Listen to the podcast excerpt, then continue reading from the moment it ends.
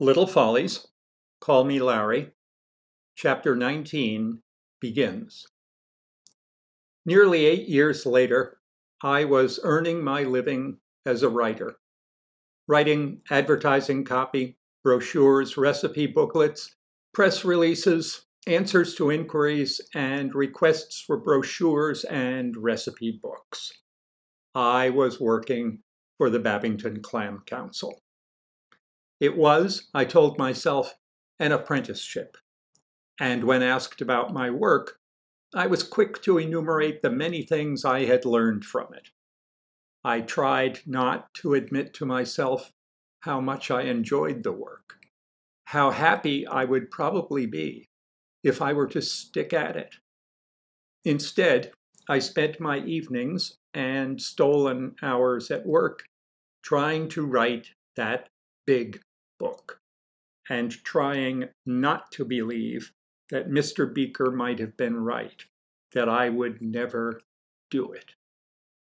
But the harder I worked, the more confused and uncertain I became. I filled cartons with fragments, but of what complete construction they were fragments was not clear. And often, when I should have been wrestling with a big idea, I was wandering around Kittiwake Island.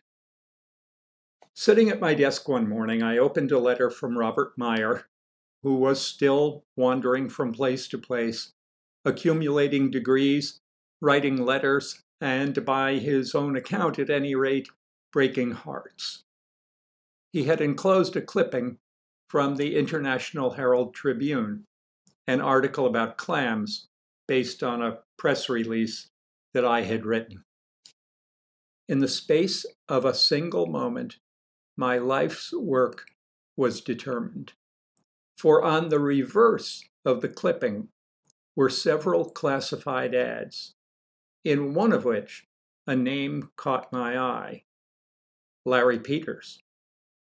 The publisher of the Larry Peters series was looking for people to write new installments, not only new adventures for Larry, but installments for other series as well.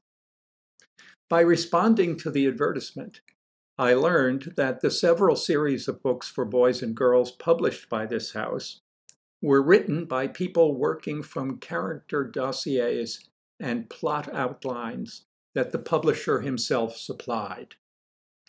When I had read the books as a boy, I had believed that they were written by Roger Drake, whose name appeared on the covers.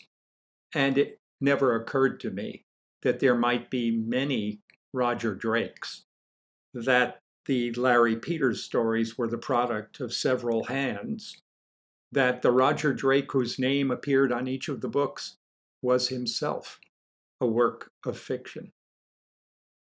Those stories that had appeared over the years, those stories of which I had been so fond, in which I thought I had found so much more than met the eye, beneath the text of which I thought I had been able to read a richer text about the way Larry lived with his family and his friends, the way he understood things, the way he felt about things, had been built on a deception.